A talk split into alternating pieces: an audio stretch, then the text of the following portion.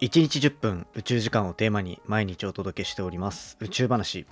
今回はスペシャルゲスト会というところで大人気 YouTube チャンネル宇宙やばいチャンネルのキャベチさんにゲストに来ていただいておりますで今回2回目の出演というところで実は今回最近こう登録者25万人を突破したっていうこの宇宙やばいチャンネルにゲスト出演してまいりましたでそこでは、まあ僕が専門で研究していたこう太陽だったり恒星フレアっていう星の表面の爆発現象をめっちゃかっこよく編集してもらってるんですよ。こういつもポッドキャストで話してるようなテンポで話してるもののそこになんかこう動画だったり画像だったりっていうのが載って多分今まで以上に今までで一番分かりやすく僕の話をこうまとめてもらってるんじゃないかなと思っているので是非そちらを見た後にですねアフタートーク聞いておいていただけたら嬉しいなというふうに思っておりますですので概要欄に貼っておくのでそちらぜひ見てみてくださいそれでは本編どうぞ Three, two, one. Ignition. space to a black hole. Japan. 佐々木亮の宇宙話お久しぶりですねそうですね。お久しぶりです。あのこのタイミングではきっと動画も出ているっていう状況だと思うのでうんうん。あのこう宇宙やばいチャンネル色にこう、うんいい感じにまとめてもらった僕のフレアの話をみんなにそうっ聞すきにね行ってもらいたいなとちょっとじゃあ、また後でその、一旦、 草案を出すんで、 見てみてください。 Three, two, ちょっとメタ的な one. 話だけど。Space to a Ignition. black hole. Japan. そうですね。順番的にはそっちの方がいいかもしれない。でなんかぜひ前回はい。ポッドキャスト出てもらったの、うん。これ7月ぐらい。えー、もうそんな4ヶ月ぐらい経ってるんですかそうなんですあっといよ。う間かなは僕も、あ、そんな経ってんだっていう感じで、い。うん。なんか前回は、こう、結構、めっちゃ宇宙好きなんですよ、みたいなところから、うんうん、 YouTube の苦節の話まで、結構いろいろさせてもらっていて、はい。で、なんか、今回、より宇宙やばいチャンネルでも、ちょっと深めの話をしていこうみたいなところで、うん。あの一応専門家的な立場で多分僕を呼んでいただいたと思うんですけどそうですね。はい。そんな流れです。この辺りはやっぱりこうキャベチさんの好奇心もあるし、やっぱりそういう深いコンテンツの方がうん。面白そうだよなっていうところはなんか肌感としてあるからちょっと始めてみようかなっていうところなんですかうーん、そうですね。そういう深いコンテンツが、まあ、けまあ、言ってみれば権威性というか、うーんうん、ちゃんとこう、研究者とか専門家の方と絡みありますよっていうのって、なんはかいはい印象的には割といいと思って、確かに確かにで僕自身結構、長いこと運営してますけど、ある種こう、将来について腹決まってないとこがあったんですよね、長い間。ああそうなんですね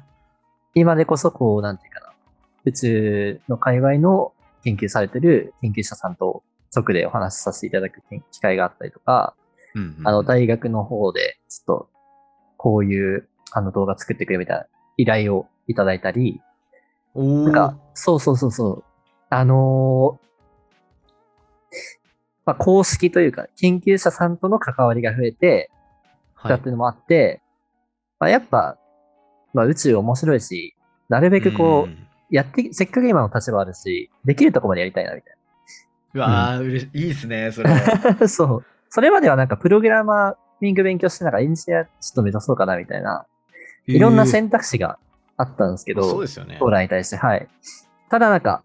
まあ、今の立場、今しかないし、できるとこまでやって、うんまあ、損ないかなっていうのとかね、あって、えちょっとまあ、その覚悟決まってからは、その、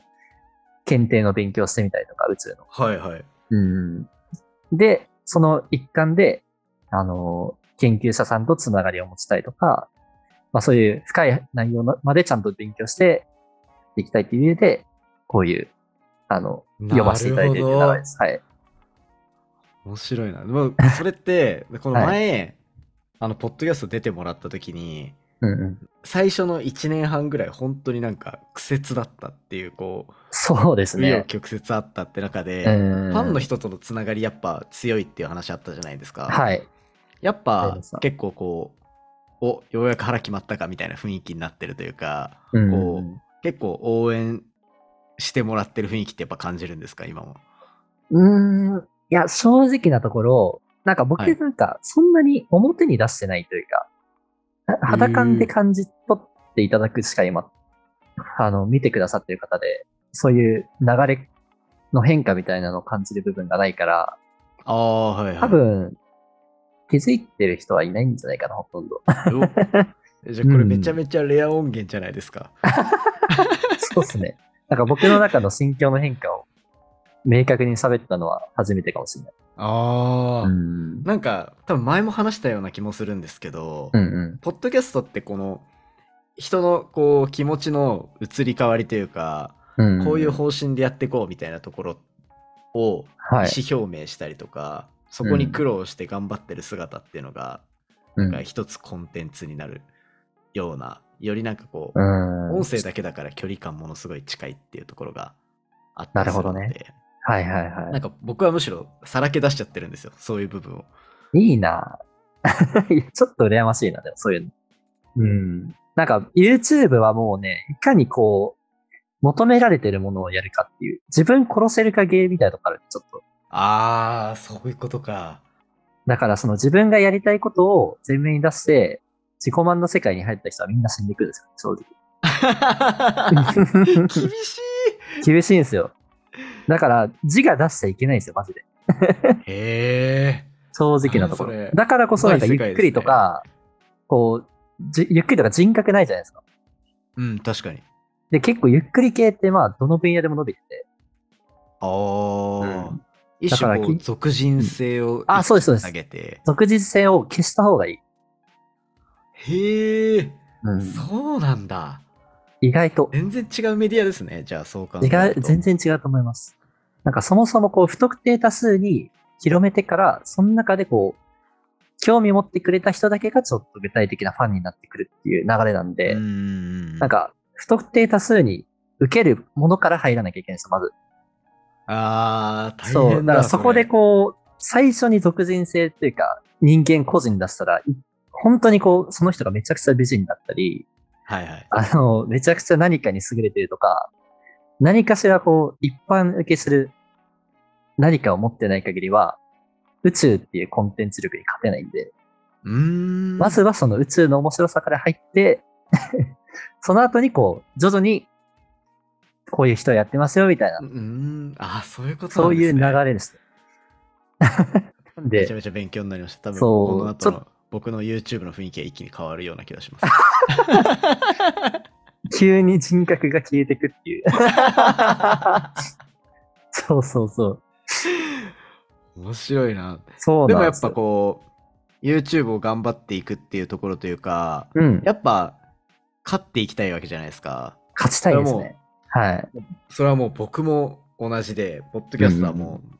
どんどん日本一位をいや、素晴らしい取りに行くたなめ。にはい。ガンガンやっていきたいなっていう。は欲丸出し、人っぽさ丸出しで頑張ってるわけなんですけど。い。いいですね。なんか、いや、ちょっと羨ましいんですよね。そういう、なんか、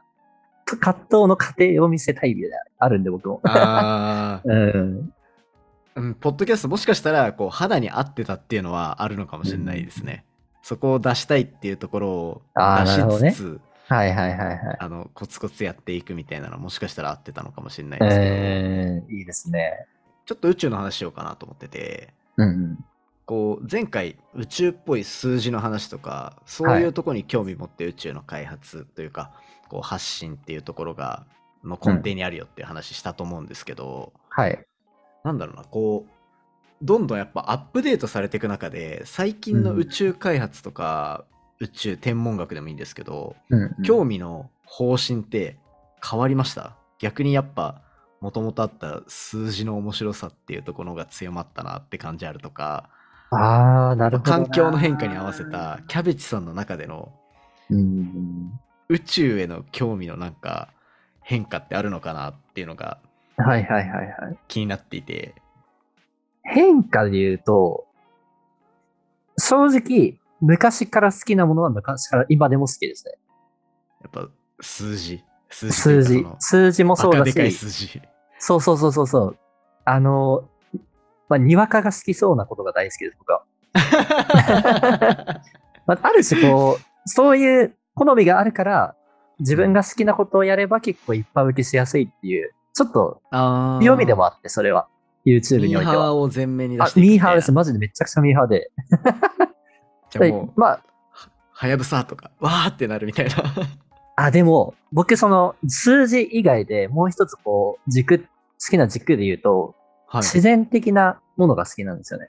おおなので、あのー例えばどうやって星というものが、あの、あの形で成り立っていて、すごい光っているのかとか、ブラックホールってどういう仕組みでできて、どういう天体なのかみたいな、あでかい数字と、あとその自然でこういうものが、不思議な現象が起きてるっていう理論が好きです。ああそうなんですね、はいじゃあこううん、宇宙の仕事してる人とかとで例にとるとうんエンジニアとかなんかそういう人っぽい感じよりはどっちかっていうとこう天文学者とか僕がやってたとこに近い感じですね、まさにですね。現まさ象にがで好すき。なんですね現象大好きです。あれーそそうなんう。だあんまり本当にロケットとか、まあこれからちょっと検定の勉強とかしていくにあたって、はいもっと幅広くやっていく必要があると思いますけど、なんか、うん、まあ人が作ったものを全般はあんまり興味、ほあの本当に本音を言うとあんまり興味がない。特に星座とかかマジで、いや、ただ結んだだけやと思っちゃいます。確かに確かに そうかそう かそう星座を人工的なものって見たことあんまなかったです そう。 You're listening to はいということでいかがでしたでしょうかいやなかなかねやっぱこう同世代で話してるっていうところで今まで以上になんかこうフランクな会話っぽいポッドキャストがお届けできてるんじゃないかなというふうに思っておりますでこれ聞いてくださった方は YouTube ちゃんと見ていただけましたでしょうかもしまだだよっていう方はですね明日これアフタートークの後編お話ししていくんですけどそれの前にぜひですね YouTube の方で僕がゲスト会で出ている宇宙やばいチャンネル聞いてみてくださいということで今回の話も面白いなと思ったらお手元の Spotify アプリでフォローフォローボタンの下にあるレビューぜひよろしくお願いいたします番組の感想や宇宙に関する質問については Twitter のハッシュタグ宇宙話または Spotify の Q&A コーナーからじゃんじゃんお寄せいただけたら嬉しいですそれではまた明日お会いしましょうさようなら